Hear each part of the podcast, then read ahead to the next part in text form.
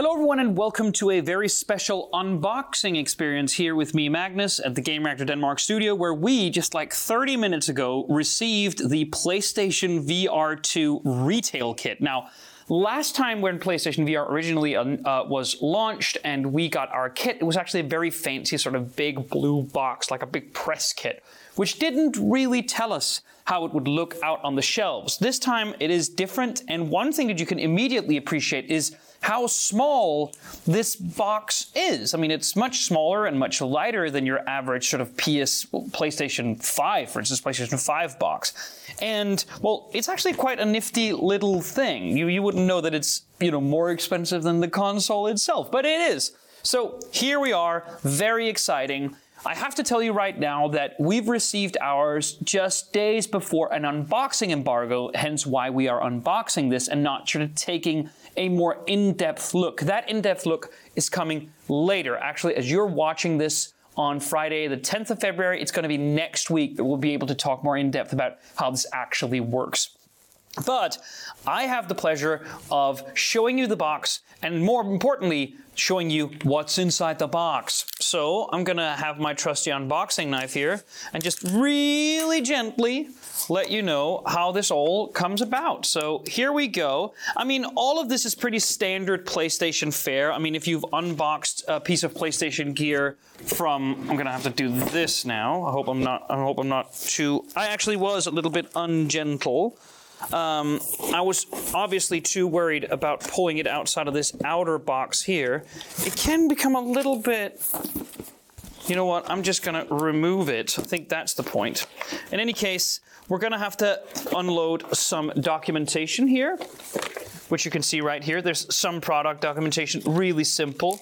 Then uh, my guess is that this is the built-in headset, which you can just regularly plug in with a jack. It's not like a big sort of INZONE, one of the new INZONE sort of over-ear headsets, but they are in-ears with silicone tips, as you can probably see here. So hopefully that'll provide you with audio that is good enough, at least, um, for the VR experience. So they are there a USB Type C to USB Type A cable. Well, again, we're unsure how that all works for now, but we're gonna have to see when we get that far.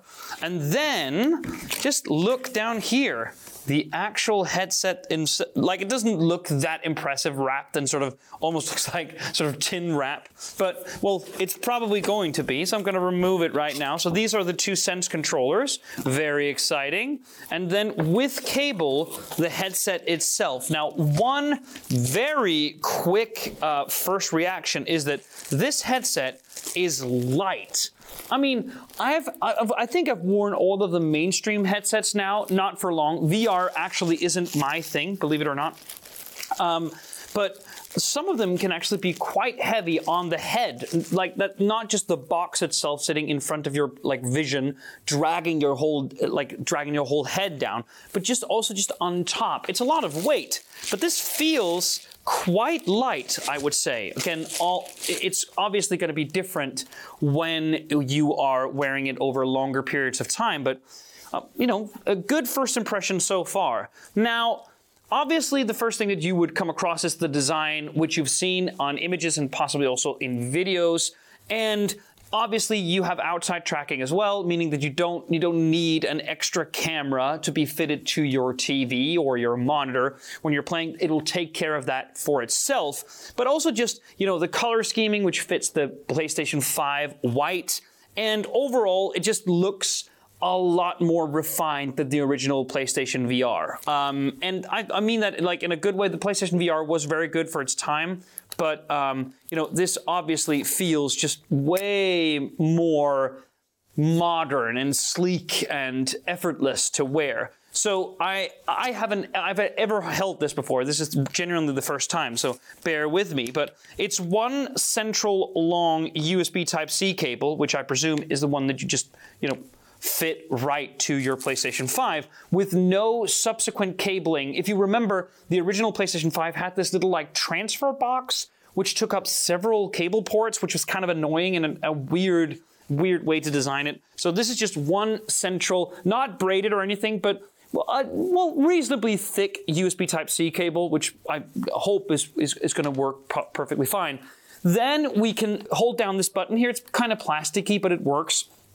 Hold this down, and then you can remove this entire sort of back bit to uh, it, like put it on your head and then let go and it'll automatically straighten. Now again, none of this is some none of this is something like genuinely new. We've seen this on a variety of headsets before. And this little thing here will then straighten to make sure that you have a firm fit.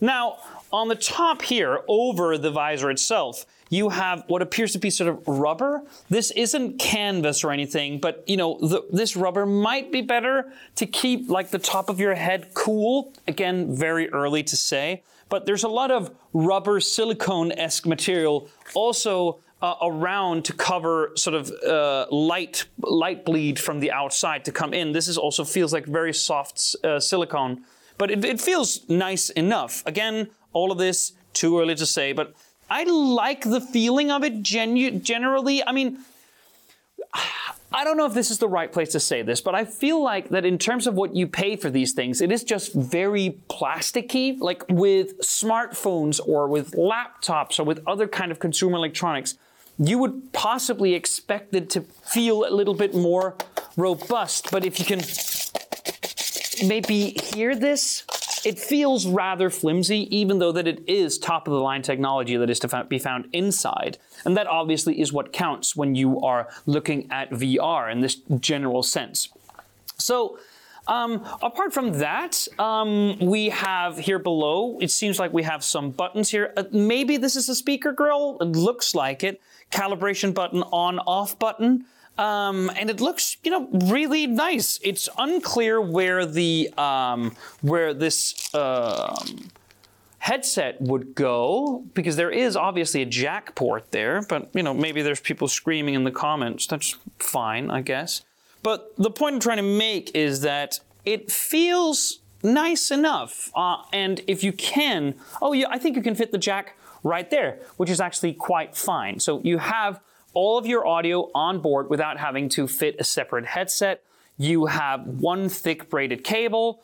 This looks all right, and the the fitting mechanism and sort of uh, like making it making sure that this sits comfortably on your head is nice enough as well. So let's put the headset aside and look at what I would consider to be one of the major feats of PlayStation VR 2 and one of the most important aspects of this central upgrade, which is that you no longer need to use PlayStation Move controllers technology that was created like a decade before the launch of the original PlayStation VR. No, now you have something which is much more akin to sort of Oculus uh, esque controller. So these are tracked in a much broader, nicer way. They have, I think they have finger tracking here, meaning that uh, as you close your hand gradually, it will take notice of that. And they also feel much lighter and much easier to use in general uh, obviously, the proof is in the pudding in terms of how accurately it can track, how how easily it can use lose its calibration to the game. But a game like Horizon Call of the Mountain will certainly,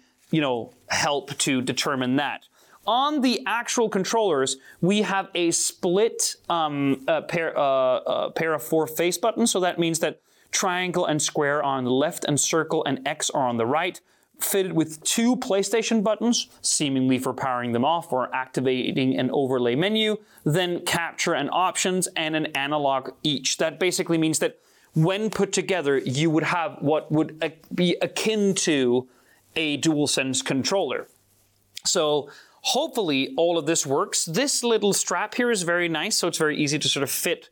You would, uh, my guess is that you would undo it and then run it over your hand and then perhaps tighten it and lose like this. So if this, you know, drops out of your hand, like going into VR is still a very isolating experience. It's designed to be. So, you know, bashing something against a wall or dropping something is very much on the table in that particular regard. So we're going to have to see whether or not this works as intended. For now, I actually like the build quality and overall sort of fit and finish of the controller more than the headset itself. So all of this, I believe, retails for more than your standard PlayStation 5 console, so it really needs to be good. Now, the main um, central sort of first party release is obviously Horizon Call of the Mountain, and the rest of the catalog, at least in the launch window, apart from the delayed Switchback VR, which is a dark picture spin off from Supermassive, is actually sort of ports and you know re-releases of older games that have been again ported over. So again, we're going to have to wait and see whether Horizon Call of the Mountain really lives up to well its franchise name.